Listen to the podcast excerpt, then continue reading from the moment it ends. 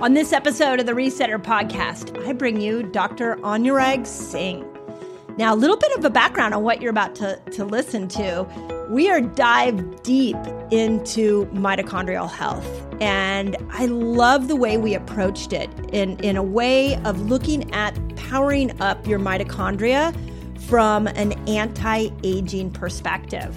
So, a little bit about Dr. Singh that I think is really interesting is not only is he the chief medical officer at Timeline Nutrition, which you'll hear us talk a, a lot about, um, but he has an MD in internal medicine and a PhD in immunology.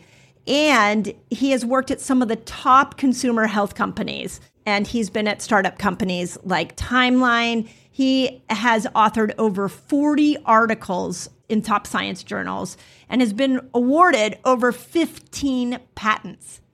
This man is a force.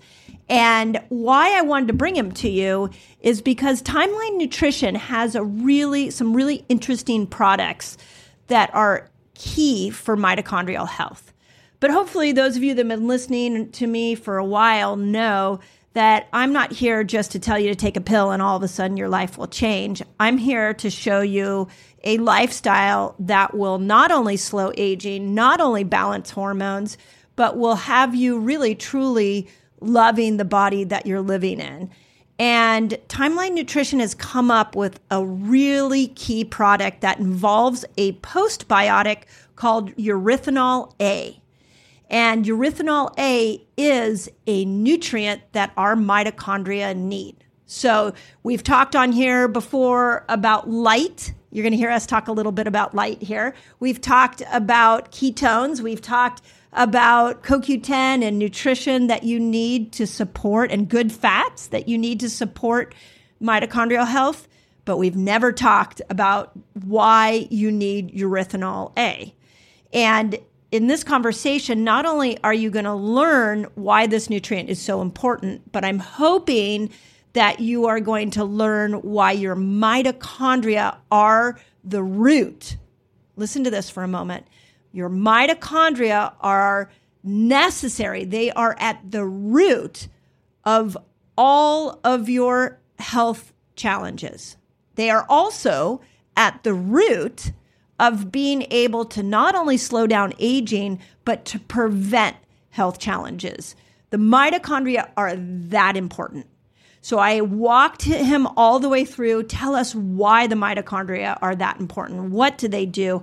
How do they affect muscle growth? How do they affect skin health? How do they affect our immune system? What lifestyle changes do we need to make to keep our mitochondria healthy as we age? I went at this from as many angles as I could find so that you all could benefit from building a lifestyle that works for these mitochondria. So, Dr. Singh, and know that if you're interested in getting his product, you can go to timelinenutrition.com slash pelz and they will give you 10% off on their product. And I highly recommend that you try their product for several months. You will notice a difference as the months continue on. So at the back half of this conversation, we dive into the product at the front half of the conversation, we really go over mitochondrial health and what you need to know about it. So, Dr. Singh, Timeline Nutrition, enjoy. Hey, Dr. Mindy here, and welcome to season four of the Resetter podcast. Please know that this podcast is all about empowering you to believe in yourself again if you have a passion for learning, if you're looking to be in control of your health and take your power back, this is the podcast for you. Enjoy.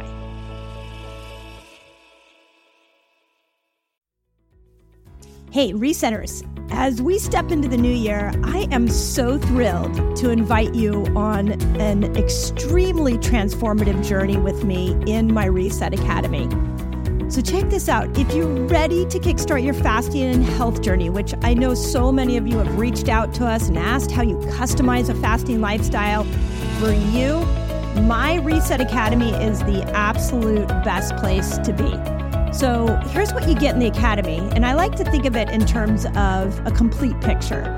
So imagine being surrounded by people who understand your journey, who are passionate for fasting, who want to lift you up and will support you every step of the way. My academy is not just me, my team, but it is an incredible group of people that are all dedicated to building fasting lifestyles and supporting each other in it. This is why I created the Reset Academy. So when you join, you gain access to all the exclusive calls where my team and I share the latest insights, we answer your burning questions, and we guide you towards your health goals. That's not it. We didn't stop there. By becoming a member, you're not just investing in a membership, but you're investing in yourself. I am such a fan of setting you up to win this year.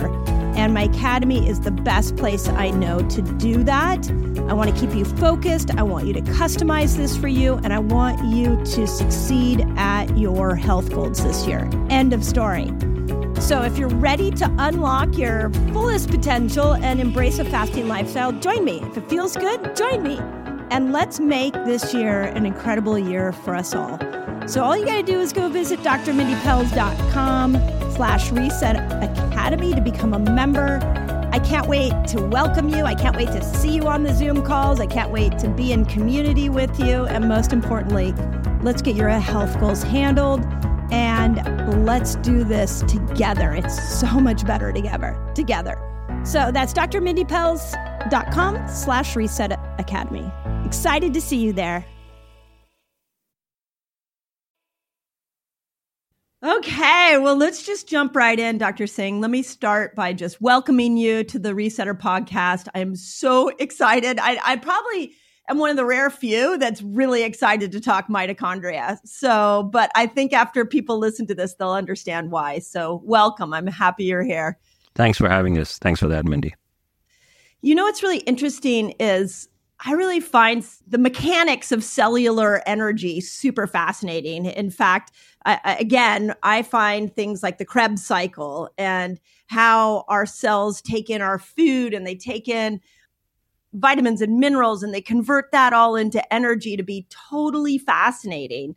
And what I've seen over the last several decades is more and more people are understanding this one little part of their cell is key to energy, building muscle, um, to slowing down aging. And we are now throwing out the word mitochondria over and over again like a buzz, it's kind of like a buzzword without fully understanding all the things that the mitochondria do for us.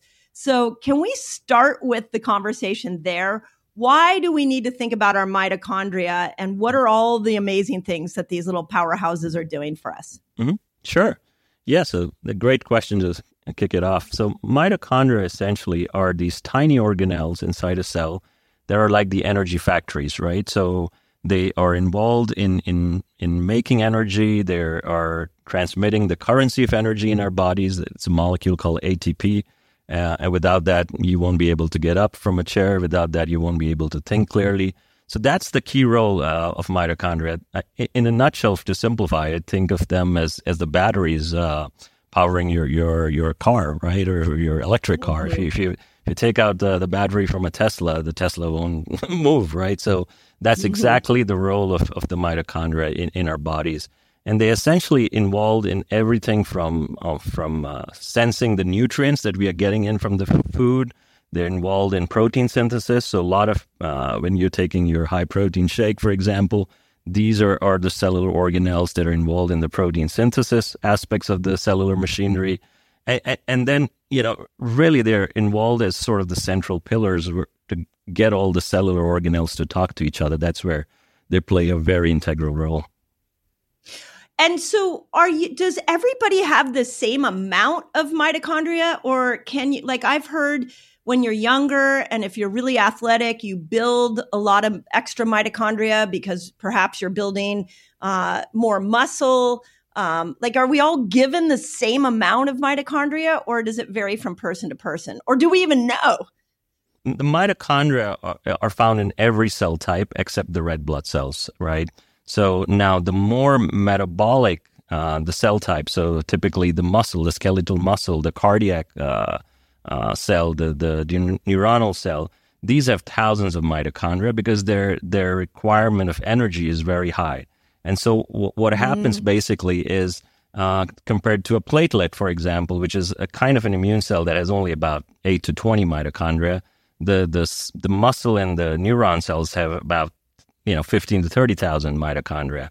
And so what happens with aging, or as we all age, is the number of mitochondria in these in these very metabolic, energetic organ cells, uh, typically this, the brain or the muscle or the heart cell or the liver cell, they start varying and, and they start declining because now we are building a pool of unhealthy mitochondria, and the healthy mitochondria are diminishing, and so that's what happens with aging. Okay, and so what diminishes them? If we if like if the name of the game is more mitochondria mean more cellular energy, which ultimately means more energy for every organ in our system, more energy for us. As we start to age, are there certain behaviors we can do to make sure that we keep our mitochondria healthy? Sure. So typically, mitochondria in a life cycle uh, exist in, in sort of a healthy state and an unhealthy state, right? So they you know you, you start with this process and i'll try to sort of break it down into the three sort of life cycle aspects of a mitochondria. When they're healthy that's the process we called as sort of fission and fusion which means now the mitochondria are talking to each other they're happily talking to the other organelles.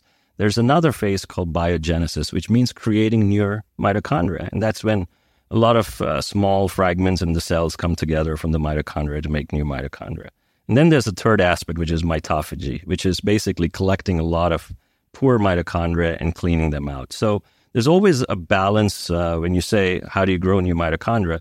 You need to have these three systems that I just described in, in absolute sync. So the creation of the new mitochondria, uh, the ones that you have, so they're talking and being more energy producing, and then the cleaning of the mitochondria. And, and so, what can you do? Well, there are two interventions actually that are super well studied. One is, uh, well, intermittent fasting or caloric restriction, right? That's your favorite nice. topic there. This is yes. well known to induce uh, robust uh, creation of new mitochondria. It's also known to clean the poor mitochondria out. And then the second aspect is, well, regular exercise. So aer- aerobic and mm. resistance uh, re- exercise regimens are known to have a very robust impact on mitochondrial health. And the third pillar, which we'll probably get into it, is what can you do in terms of uh, from constitu- constituents of your diet that can have robust mitochondrial effects that kind of supplement exercise and um, intermittent fasting because not everybody is you know 100% always compliant to these two other uh, mechanisms. So i want to go back to one of the things you said of those three things that i have i've been really deeply thinking about which is the mitochondria talking to each other can or communicating with each other. So um, I've been really deeply for the last several years r- unpacking a concept called cellular danger response, which is, and you'll probably explain it a lot better than I can, but where the cell goes into a crisis and then the mitochondria stop pushing out ATP, they start alerting all the other cells that there's a crisis at hand.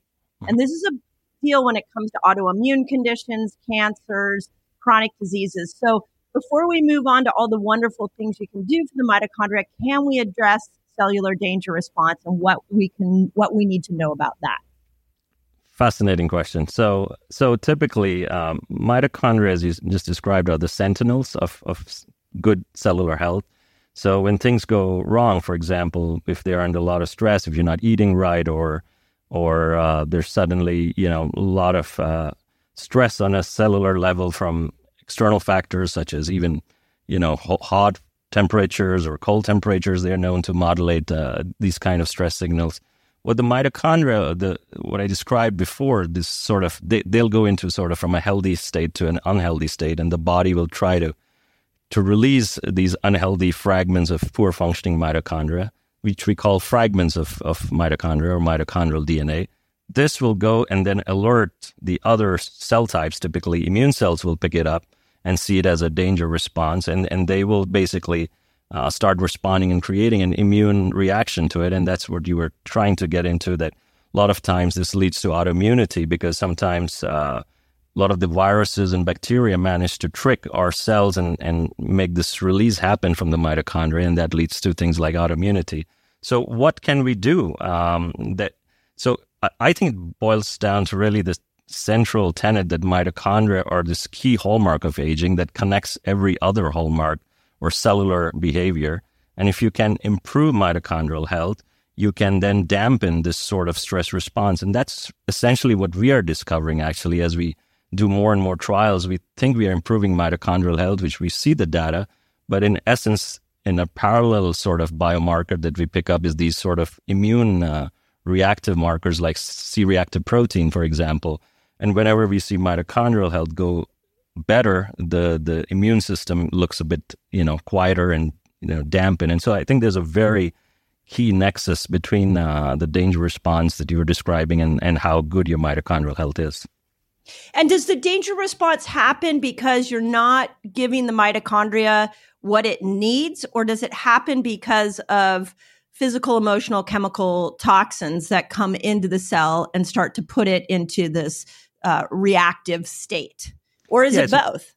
yeah, it's it's what we call as oxidative stress. So basically, it's creating stress with with uh, these highly reactive oxygen species. Mitochondria are these you know sort of factories where a lot of oxygen consumption is happening and a lot of oxygen is sort of being uh, produced for you know that's that's sort of why we feel fatigued or we feel more energetic kind of uh, at a whole body level and so w- what happens is if we accumulate too much of this what we call as ROS or reactive oxygen species this leads to damage of the mitochondria and if you have too much mi- damaged mitochondria your cellular health will just go off and you won't be able to fight uh, you know, you, you, won't be able to feel very energetic or or mount even a proper immune response. So that's what's happening at, at a cellular level.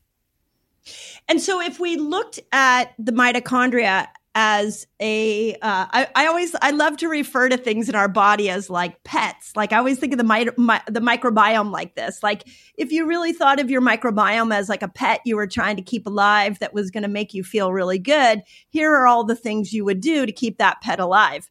I feel like the, the same thing with the mitochondria. It has a checklist of things that it needs. Like you mentioned, intermittent fasting helps it. Well, I look at that. What does intermittent fasting do? It can stimulate, it can produce ketones, which is one of the requirements of the mitochondria. It can help with what you talked about mitophagy if you fast long enough, so it can clean those mitochondria up. We also know that the mitochondria has a bilipid membrane like the outer part of the cell. So we need to be giving it good fats. We also know that there's certain things we should be eating, like I heard organ meats or have certain capabilities of feeding the mitochondria. So if the mitochondria was a pet that we wanted to keep alive, what on you know what do you think of the checklist i just created and what would you add to that checklist? No it's fascinating. Well a- actually there's a big field of uh, research that is upcoming, and that's called the the microbiome mitochondria axis, because essentially Ooh. mitochondria are nothing but ancient bacteria that involved, you know, within our cells in sort of this symbiotic or, or mutually, you know, agreeing relationship where you know we would as hosts humans provide energy to to these ancient bacteria and, and they would process our nutrients and, and give us you know energy in return so that's kind of uh, the, the, the network between microbiome and, and the mitochondria story.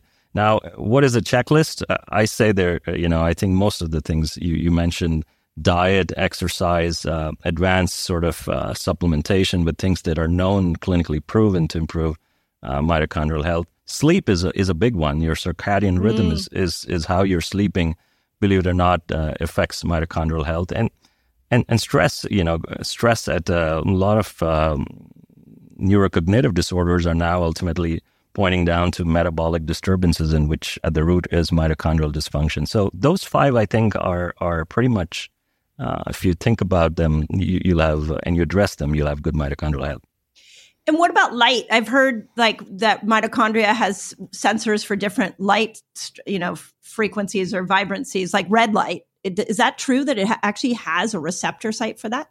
Yeah, yeah. There's a lot of new research that is just coming out, I guess, in the last couple of years, uh, uh, how they're sensitive to red light. I think it really boils down to their ability to regulate things like circadian rhythm and and, and even a hot versus cold. Uh, we worked with a professor uh, close by or, or, or, where we are based in the University of Swiss Institute of Technology, and he even studies how hot temperatures and cold temperatures modulate uh, mitochondrial. Mm.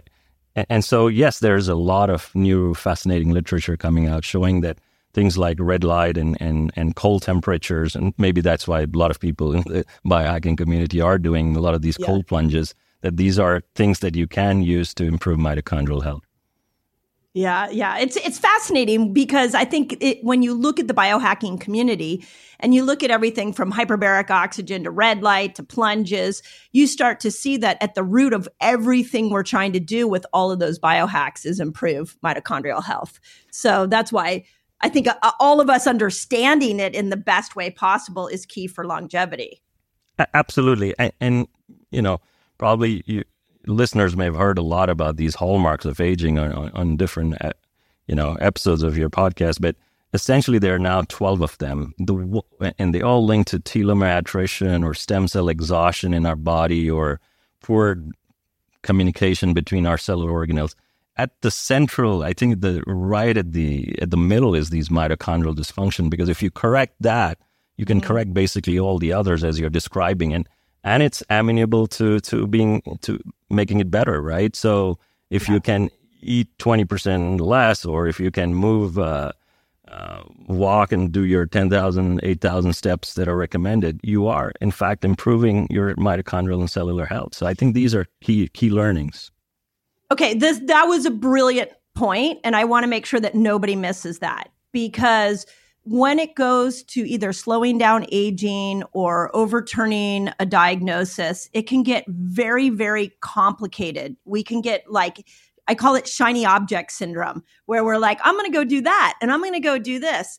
But what I love about the mitochondria and this discussion and why I'm, I'm wanting to break it down in the simplest way possible is if you correct the mito and you get your mitochondrial health in order, if you correct the dysfunction of the mitochondria, you address so many things. Like it's one target that can amplify your health in so many different directions.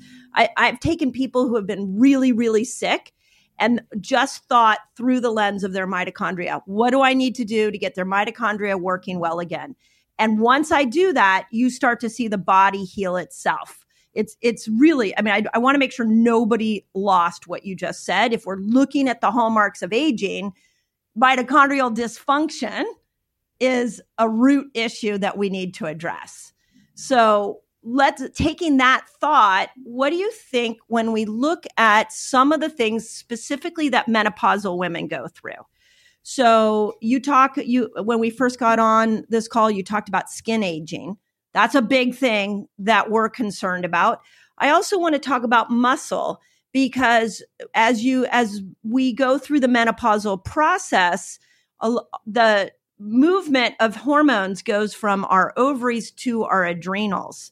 And when the adrenals are super stressed out, they start to break muscle down to grab nutrients. And that's a, the muscle is rich in mitochondria. So now we're losing all that mitochondria. So can you t- can you talk a little bit about both of those and how what we can do to preserve muscle and to slow down the aging of skin? Sure. So I, I think uh, let's start with those two. I, I, think bone health, from what we are seeing, is a third, another third factor. Yeah, we can we throw. See.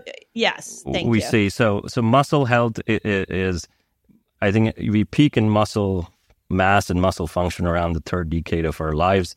And then with each decade, we are losing about 10%. So in the moment we are hitting our 50s, 60s, uh, especially around that time, it even accelerates and becomes almost like 15, 20% of muscle mass and muscle strength loss. And and so, as clinicians, as and as somebody who's seen a lot of old, uh, frail populations in my past life before I became a physician scientist, is, is that a lot of these people w- will come in with the classical complaints of poor energy and oh, I, I went for a walk or I did gardening and and my my muscles were sore.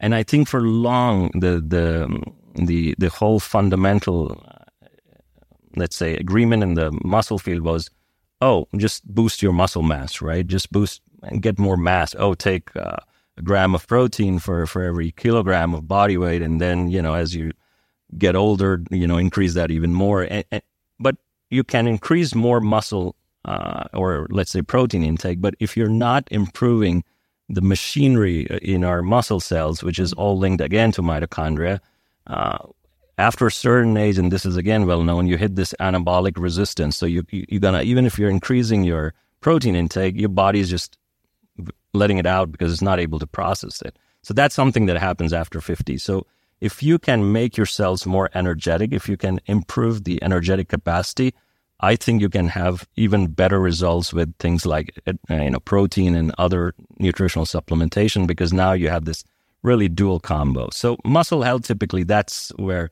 and we've looked at 60 year olds and 70 year olds who are who are moving more, who are eating more protein and versus 60, 70 year olds who are not, you know, very sedentary, for example, uh, men and women, both uh, same what we see is basically that uh, mitochondrial health is absolutely key in their skeletal muscles. So, so, the better your mitochondrial health, the better your muscle health. So that's, I, I, I think proactively, if already in your 40s and, you know, early in the 50s, people are addressing these things, then sort of the trajectory towards losing more muscle mass and strength will be, will be diminished. So that's the muscle piece.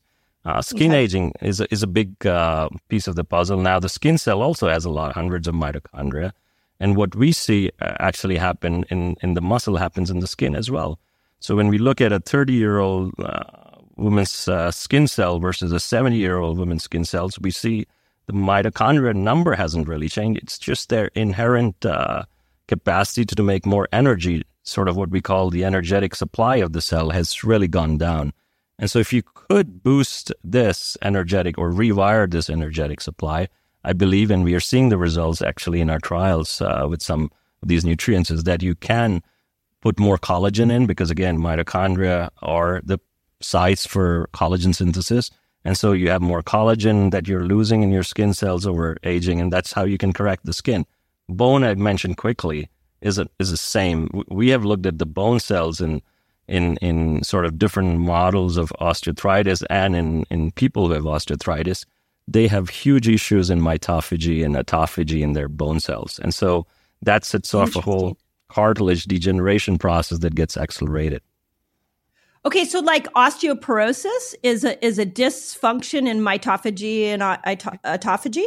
Osteoporosis has an element of mitochondrial dysfunction. Osteoarthritis has a big big component because now you set in motion with poor mitochondrial health this sort of inflammation aspect that then leads to you know, pain, and, and that results in a lot of, uh, you know, bone degeneration, and that leads to a lot of problems in mobility in general. So combine muscle and bone issues together, and that's in your 50s, that's a huge problem to address. And and so if one of the fuel sources for the mitochondria is protein, but the mitochondria becomes more dysfunctional, and I would say even the cell as a whole becomes more dysfunctional as we age at bringing those amino acids into yep. the cell for activation.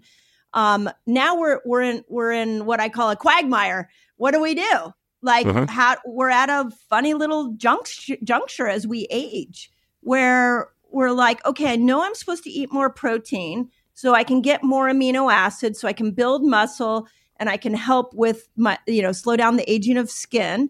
Mm-hmm. But but my but my cells aren't taking in that protein mm-hmm. in the same way that it used to so i just keep eating more protein and and then how do i fit that in the fasting window is a question that a lot of people in my community ask yep so we at this really funky spot where we totally understand everything you're saying we're excited about keeping our mitochondrial he- mitochondria healthy but we need other solutions to power up those mitochondria. What else do we have?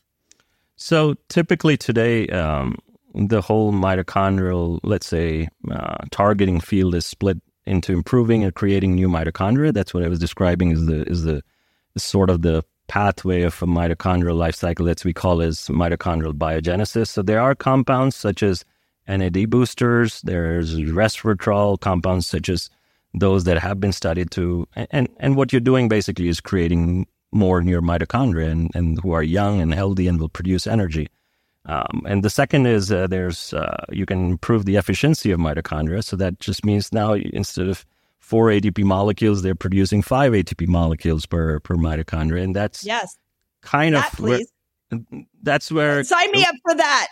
yeah, so there there is a lot of uh, work done there um, on compounds such as CoQ10, coenzyme Q10, for example. That's where.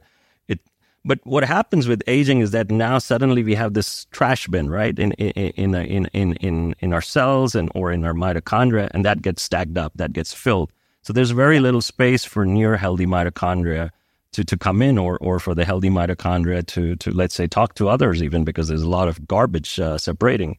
Uh, now, we can't, we, our, our cells by default just slow down to clean this way. So think of this as your trash bin in your home, which gets full, filled. And if you're not cleaning it, your house will not smell very nice. And that's exactly what's happening in our cells.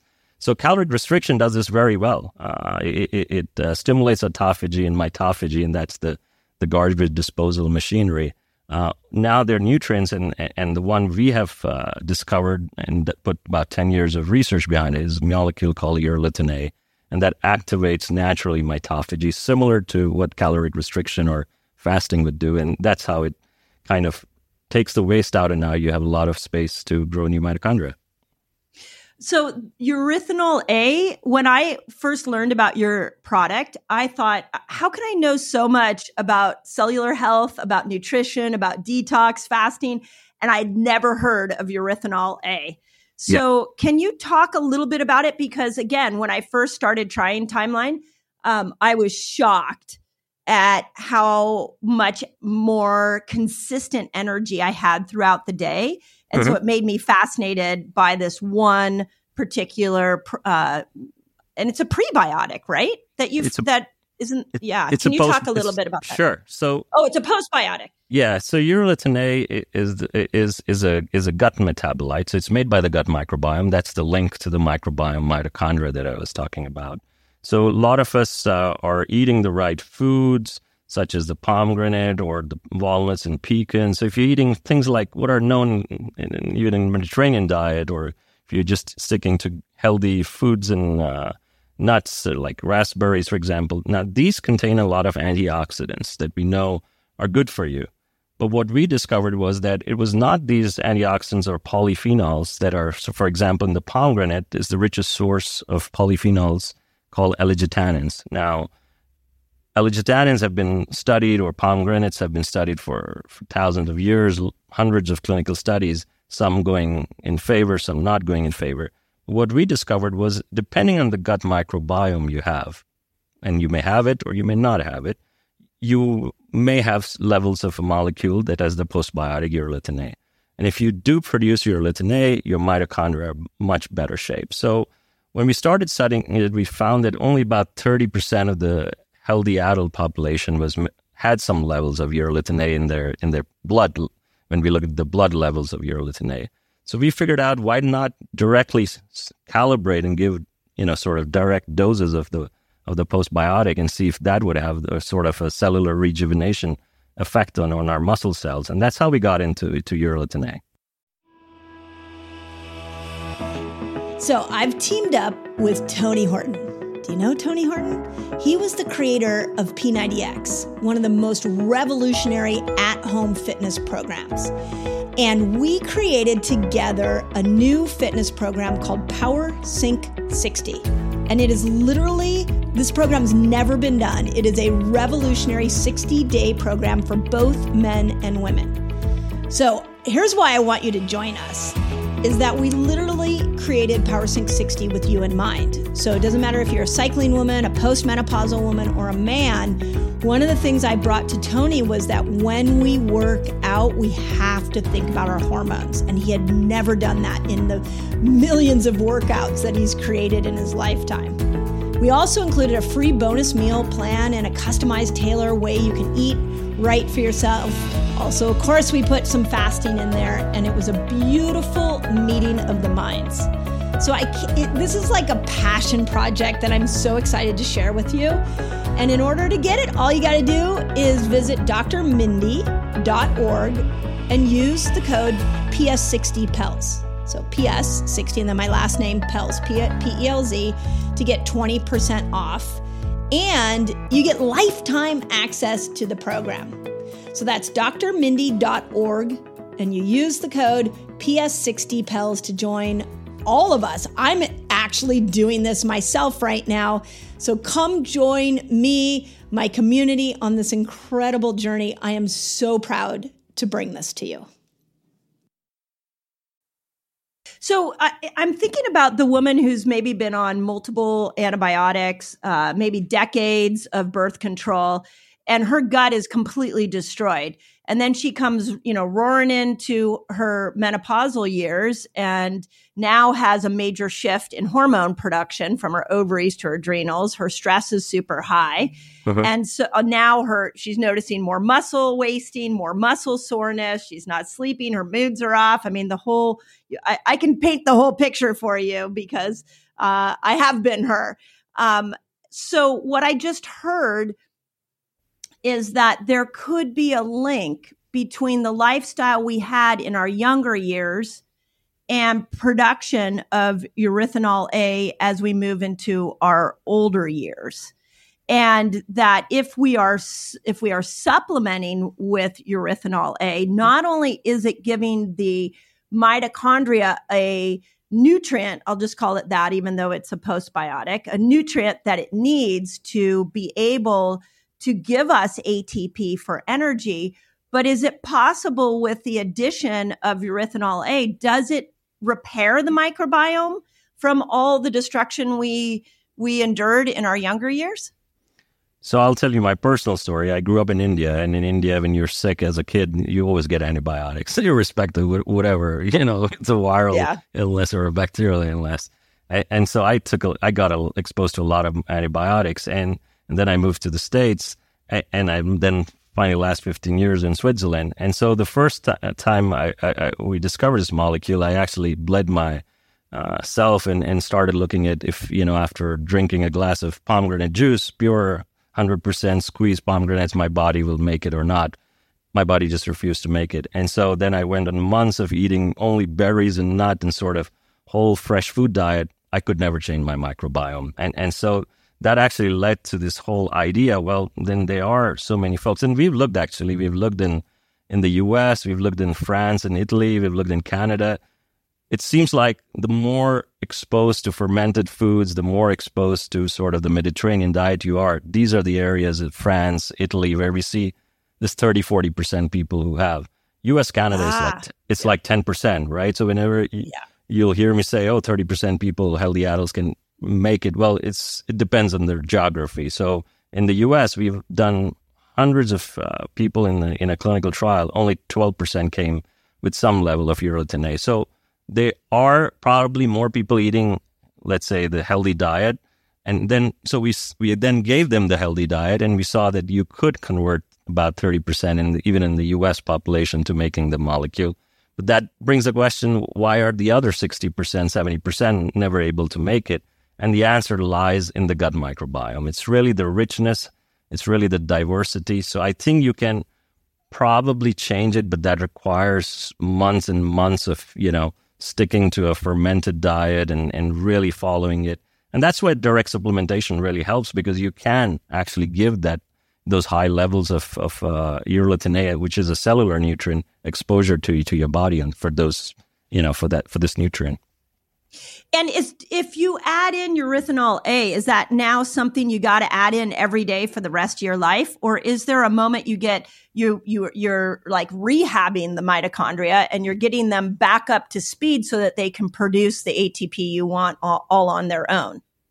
So we've done a number of randomized placebo-controlled clinical trials. What we see is that you need to give. It's not a magic pill, right? It's like caloric restriction or intermittent fasting, you need to give your cells the time to repair. So that's the first month, kind of where we see the mitochondrial are uh, if we take biopsies or if we take blood cells and we look in their mitochondria after one month of supplementation, we see that the, now the mitochondria are are in this sort of new growth phase.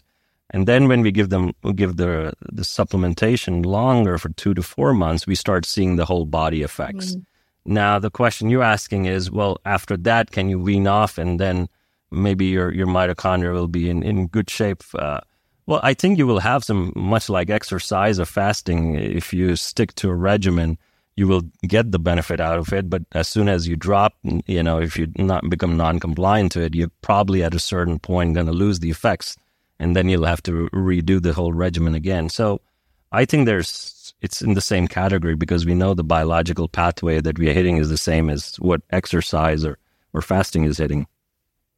I, I'm such a fan of like a multi therapeutic approach where we're pulling in a lot. And, and I think as I just want to make sure everybody's catching the through line of everything we're saying. If you're looking at fasting, you're looking at fermented foods, you're exercising, um, you're working on your stress, and you're adding in something like urolithin A, um, there there becomes this mitochondrial lifestyle that you are now in sync with that is going to slow down the aging process. If somebody comes to a product like Timeline and they want to use it for the first time, it would make the most sense to me that you would make sure you're doing those other pieces I just mentioned and that there would be a bit of a power up phase where you're coming in with perhaps a high dose of urolithin A for a period of, like you said, for let's say three to six months. And then there would be a maintenance dose after that. Because the way I see the body is that if we're always doing the same thing at the same time over and over again, we're not applying any hormetic stress. We're not tricking the cell to um, move into a different action that we want it to move in. So, have you all looked at if you come in with a therapeutic dose and then a maintenance dose with urolithin A and what that would look like? Uh, no, we haven't done those studies, but I, I can tell you because I, I have get a lot of real world because we've you know now have thousands of customers on it, and that actually led us to to develop tests even where you know you would first know if you get to know, uh, and we haven't launched the test, but that's sort of in a prototyping clinical uh, studying phase where if you can already know where your urolithin A levels are, are you a producer? Are you not a mm. producer? Mm. If you are a producer, are you a low producer? Are you a very high producer, meaning that your gut microbiome already is in great shape to, to harness some of the, you know, urolithin A for, from, from the dietary exposure? Then you, you, you, stick to a dose we know, which is around 500 milligram, and you stay on it, right? Because then you're mm. getting these other exposures. Now, for someone like me, whose body just refuses to make urolithin A, I, I always say, well, you then you need to, and then again, you have to gauge as a practitioner or, or as, you know, where this person is in terms of their whole body health, right? If, if they yes. are in a stressful state, then you start with a higher dose, as you're saying, and then after a few months, switch them to a lower maintenance dose. I think that, that, I think it's really on a case by case. Uh, you have yeah. to really look at, look at that as that. Yeah, and I think like when you said it earlier, like NAD, CoQ10, um, I think methylene blue is a real popular one right now that a lot of people are using for mitochondrial health. Mm-hmm. And um, what I've learned in the research that I saw on urolithin A is, and what I'm hearing you say is it's a nece- necessary nutrient and for those mitochondria. And so when you're giving that on a consistent basis, just like if you get, if you decide to dive into NAD shots or uh, methylene blue IVs, like you're giving these mitochondria a nutrient that it's being depleted of as it's aging. Is that, is that, and as we age, we have to, we really have to think about this more it's so th- so this is what I really want to bring to everybody's attention is yeah maybe your 30 year old self didn't need to kn- to think about this but your 50 year old self that may not feel like your 30 year old self needs to start to think of all the ways you can power up those mitochondria and it becomes more necess- more of a necessity as we age I, I 200% agree with that. So I, I, I, think the way I see, and I've always seen urotene, it's sort of the the foundation, right? So if you've got your cellular health in good shape, if you've got your mitochondria repairing themselves at a much faster rate, even if you're taking NAD supplementation, now you you'll absorb NAD better, right? Because now right. you're you've rewired your mitochondria eh, to be in a much better energetic state, so they're absorbing whether it's multivitamins or, or, or protein, you know, that is coming in, or amino acids through this protein synthesis pathway, or NAD. You're just gonna have, and that's I know that a lot of people like to stack in the in the community, take multiple supplementation. I think that's how I see it. It's really the foundation strategy that people need to think about is to improve the the sort of uh, repair capacity of your cells. And and that's how I saw it too when I started to dive into looking at urolithin A. I was like, wow, why are we so excited about NAD? Why are we so excited about all these other things, but we haven't really highlighted this one postbiotic? So I, I'm glad that I was seeing that through the the same lens that you created timeline for. Now, talk a little bit about Timeline as a product because you have tablets, you have serums, you have shakes, and, and where I really want my community to see this is as something we might be able to do within our fasting window. And we can do it eh, as a way of not only powering up the mitochondria, but I also am thinking of it as a beautiful addition to so many of us that are trying to eat more protein and we can be getting similar effect on those mitochondria to keep our muscles strong but do it in the fasting window maybe requiring less protein in our eating window. I'm not sure if that's a, a right analogy or a right way of thinking but talk a little bit about your products and about um, and can we use them in the fasting window and would it make it so that we don't have to eat as much protein in our eating window so we have uh, three product types, and they're all delivering the same dose, uh, uh, uh, daily dose of the product. So you have the the fruit flavors. So these are berry and pomegranate flavored, uh, sort of uh, tip-in sachets that you just can mix it um, in yogurt or or or your shakes, and, and and that's sort of speaking also to the roots of of the discovery from the pomegranates and the berries, where the precursors come from. So that that's one of the more popular products. Then the the second, and which is probably the biggest uh, um, uptake, is is the soft gel. So these are pills. They they have 250 milligrams of the compound. People like to pop pills. Uh, exactly. They're very easy. I take them every day. They're very easy for sure. And they fit in with the fasting lifestyle, right? And and these are the ones we have actually studied the most in all. Uh, we've now run 15 randomized trials. The ones we really see people absolutely being very highly compliant to, and we can count the number of pills at the end of the trial, for example, is is these soft gel pills. So it fits perfectly with the fasting. It has you know zero caloric uh, value, doesn't impact the high protein shake. We we launched that because I always felt that you know if you if you combine good taste with two different benefits, so improving muscle mass with your muscle quality or energy, you would have a, a, a combo. So that one, of course, because it's uh, 20 grams of whey, you have to put some sort of things in there to, to natural sugars to sort of. Uh, so that I won't recommend. That fits in with the fasting lifestyle. No, wouldn't be. Yeah, um, but it does. Uh, you know, if you're making shakes. Uh, uh, if you're doing, for example, your 16-8 intermittent fasting, and you still want to, you know, eat something healthy, and you do shakes, then that's where it fits in. And a lot yeah. of people like this uh, protein shake a lot because of that. I think actually it's really good for breaking a fast. That's how I use it. So mm-hmm. I've been using the pill, the supplements in my fasting window, and then I've been using the shake to break a fast. Um, and I and I feel like then you can get your protein, you can get all the nutrients that are that are in there. So one of the questions we get a lot in the fasting community is if you're taking certain supplements within a fasting window, are they either breaking your fast or are they pulling you out of autophagy?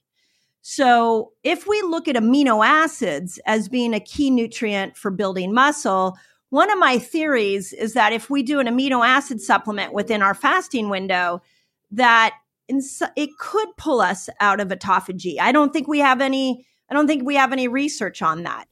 But with urolithin A, I'm thinking that it only enhances because of what you said, mitophagy and autophagy in the cell when you take it in the in the fasting window. So it would actually be uh, helpful to do it in a fasting window. It would amplify the fasting effects. Yeah, and, and, Is, and you have thoughts on that?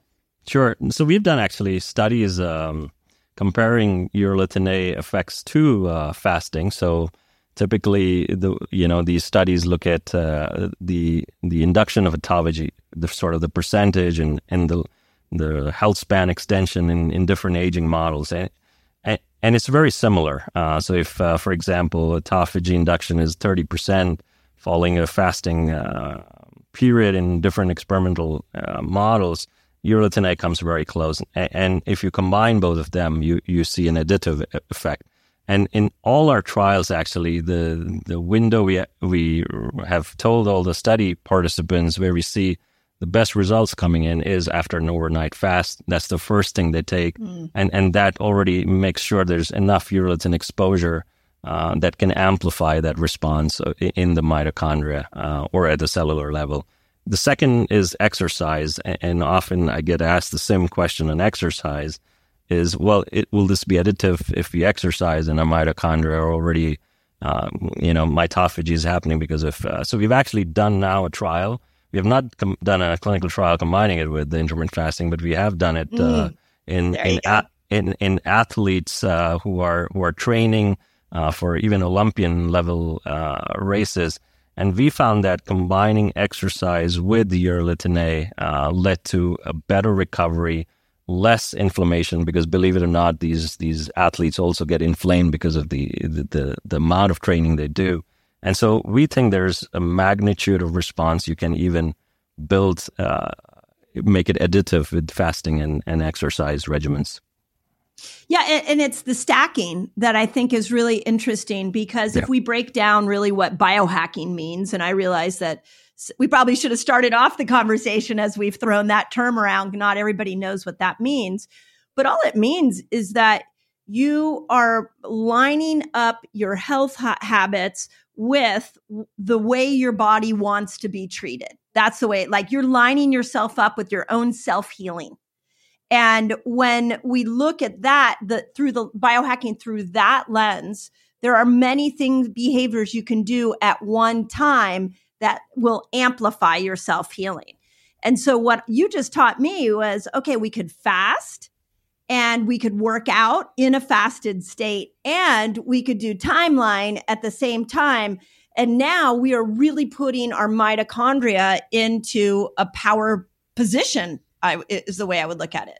Yeah, yeah, that that would be a, a triple booster if if we can do all, all those, uh, and that would be a dream trial for for me to run in the future if I yes. can uh, usually, we, we start in populations where we know mitochondrial uh, dysfunction exists, like a bit sedentary population or or a bit um, you know older population that with the, the age is the stressor.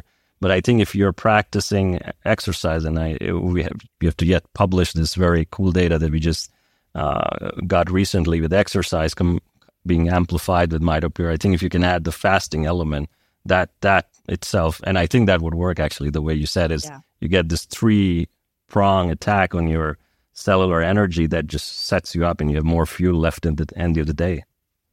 And then I'm also thinking, and then if you go when you go back into food, you would do a, a timeline shake. So you're getting that protein and you can add in uh, other protein powders and other to hit that 30 gram mark that's going to start the initiation of mTOR and the and the sensors mm-hmm. within the muscles. Uh-huh. So now you've literally stacked like four or five different uh, strategies that your body wants to keep not only the cells healthy but to keep preserving that muscle because I do believe that muscle as we age is this key organ. I agree with the, the zeitgeist of the moment, which is that muscle is that organ of longevity. I agree.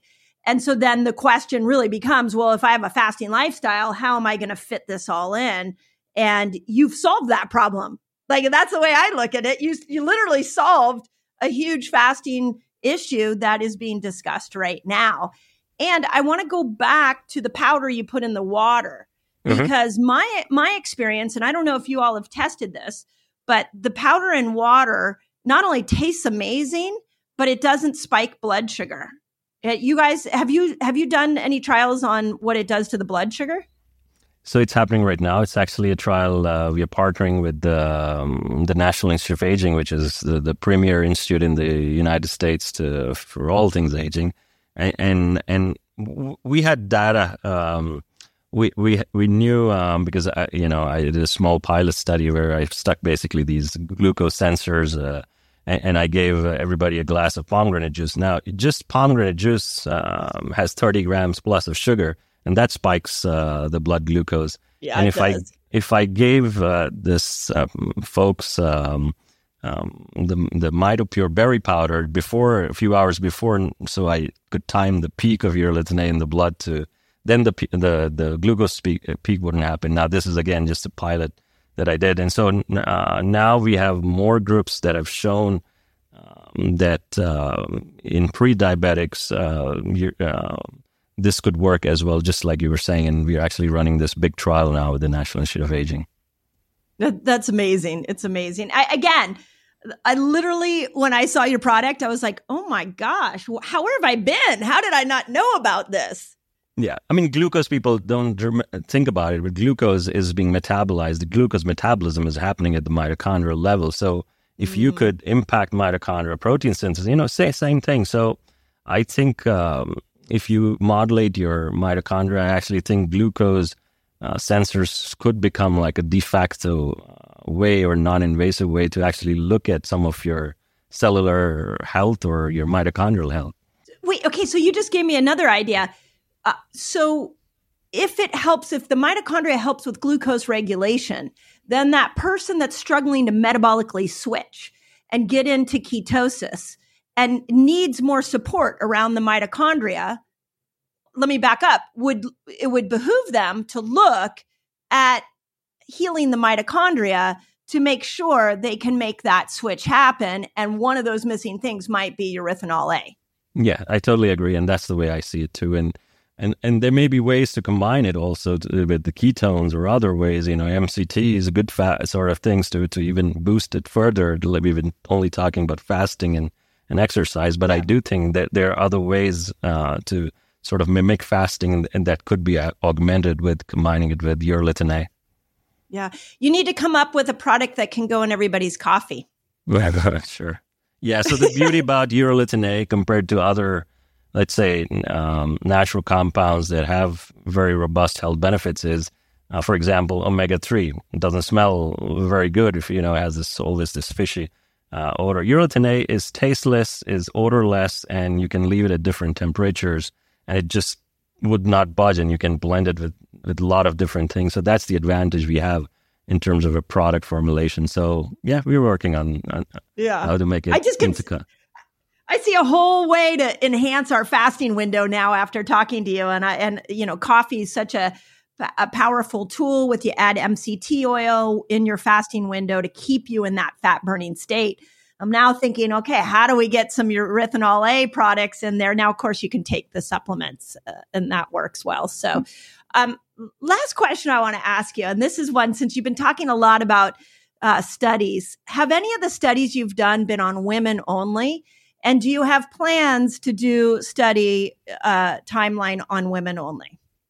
So a lot of our studies um, are uh, predominantly women uh, participants because uh, you know so so far um, the study we did in the 40 60 year old uh, the disposition was was about 60 70 percent women versus 30 percent women. And, and and then we've done a study in in 70 to 90 year olds um, and, and there also we had uh, out of the 66 subjects we recruited about 40 were women. So and i'll never forget for as long as i do clinical trials in my life uh, the oldest participant i've ever recruited was an 89 year old lady and, she called me up saying well i finished the trial i know the trial is still blinded and you, you may have to finish but I tell you, I stop your product and, and and I garden and I feel my sore muscles. So can you send me uh, a- Yeah. your product after you know which product I was and tell me if I was on the right product or not? And she, believe it or not, she knew she was on the right product.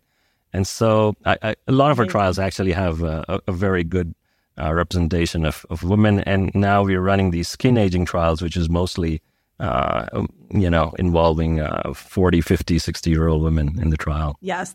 Yeah. Thank you. Thank you. we need the most, you know, and, and when I look at that, just skin aging, um, you know, it makes me scared when we're putting poisons in our skin to slow down uh, the aging process. And what is that long term for those mitochondria? It's like a, um, it's sort of a double edged sword, right? So you put in toxins into your skin to make yourself look younger, but then you deplete your mitochondrial energy, which ultimately means that you're aging faster. So if we can use a product like urolithin A to power up those mitochondria and slow down aging, now we're incongruent with how our body wants us to, to be living. So I, I love that you're doing so much on skin. And are, are you seeing any difference in men and women with your product? Uh, so a lot of uh, research uh, early on, for example, in different aging models, was uh, done either on male sort of rodents or female rodents, and the data was very similar. Our trials, we don't, uh, you know, specifically recruit only men or women, and as I was right. mentioning, most of them have about sixty percent women and forty percent men. Uh, we we see same responses, and I've done sort of what we call a subgroup analysis, looking at if the rates are better in women versus men, and it seems to be the same. The mitochondria, the yeah. yeah. the mitochondria are, are you know essentially behave the same way in, in both genders. It's an interesting thought. I never looked at. You know, I'm always looking at the gender difference from a hormonal perspective, but I don't look at it from a mitochondrial perspective. But I would just, I would think that the the point of the mitochondria is to allow your hormones to be to work at their best. And so if you're in a male body, that means testosterone going up into the brain to convert to estrogen. And if you're in a female body, it just means, you know, all that well, hormones mean more than just sex hormones. But um, again, we're back at root cause. Like exactly. So believe it or not, mitochondria also the factories where a lot of these hormones are getting made, right? So a lot of research now in the mitochondrial field. When I go to really like top uh, longevity scientists which are starting, is actually infertility or or women's mm. health because there are a lot of these issues, uh, you know, in the reproductive field that are now pointing to to to issues with you know poor mitochondrial health, and same with same on the sort of the other spectrum where a lot of issues with uh, men and testosterone production is being linked to sort of poor mitochondrial health. So I think you know, it's really the context. Uh, the, as a, the mitochondria evolutionary are these sort of cellular energy factories, and this, you know, depending on their environment, they they they change or can be modulated. But at the core, they are there to provide energy and and process nutrients. Yeah. Wow. So cool. Well, Dr. Singh, I really appreciate you creating such an amazing product. And I'm going to encourage my community to really test it in their fasting window you know, I think that there's two things I would expect my community to find is muscle of strength and building of muscle becomes mm-hmm. easier. Skin, what like we talked about the the skin aging, changing, um, but then just overall vitality. Anything else you would add to that list of if you were a 50 year old woman trying this product that you would expect to see uh, shift for the positive? Yeah, so I, I think the number one feedback, and, there's obviously the, the, clinical evidence and the real world evidence, and, and, you know the amount of feedback I get that points to people feeling be- more better energy, more strength, and just better recovery. Like if you do exercise, a lot of fifty year olds mm. swear that they are recovering better. Uh, and their body is less damaged because you know, and they're doing even better than they were in their 40s. So I think that and the immune aspect, we forget that, uh, as, as I mentioned, the inflammation, as we are all aging, our bodies are getting inflamed. And I think you just dampen your, your, your body is less damaged and the danger signals we were talked at the start. Yeah, I you know it's funny you say that. I actually have noticed less soreness and I work out hard and often and my recovery's been amazing. So I hadn't attributed it to timeline. So yeah, that was that's I, I can really vouch for that one. Not only consistent energy, but I just don't get sore after a workout. So that's that's impressive. I'm 54, so I'm going to give you some of that credit. So sure, thanks. How that. do people find you if they want to order the product? Um, and I we'll leave links in the in the show notes. Mm-hmm. Yeah, they can go to our website timelinenutrition.com and if they wanted to learn more on the science and clinical evidence and, and subscribe to receive sort of even learning more, they can go to mitopure.com, uh, which mitopure is the is sort of the uh, proprietary trade name for, for urolithin that our timeline company markets. Beautiful. And then I have to ask you my last question that I ask every guest. Uh-huh. And so if you were to name one superpower that you have as a human that you bring to this world, what would your superpower be? Um, my superpower will be empathy. You know, I was trained as a doctor. Mm. I'm trained to to to listen and, and understand, um, sort of, and yeah, I mean, really connect all the the the, the dots that you know this. Let's say is the symptoms of a person at a whole body level and find this root cause. And that's why I switched to actually becoming a physician scientist because I realized my core strength was digging deeper and really going at the root cause of, of, of these issues we all have with aging. And so that's my superpower, I think. Uh, you know what? I think we need more people on this planet with empathy as their superpower. So that, is, that is a heck of a superpower. So really appreciate you, Dr. Singh. I cannot say enough about your product. Um, I, it, it is one that will stay in my personal regime forever. And I'm just so grateful that there are scientists like you out there really digging deep into understanding what we can do to slow down aging. So, massive appreciation. Well, thanks for having me. Wonderful uh, being on your podcast and talking to you. Thanks so much. Mm, thank you. Thank you so much for joining me in today's episode. I love bringing thoughtful discussions about all things health to you. If you enjoyed it, we'd love to know about it. So please leave us a review, share it with your friends, and let me know what your biggest takeaway is.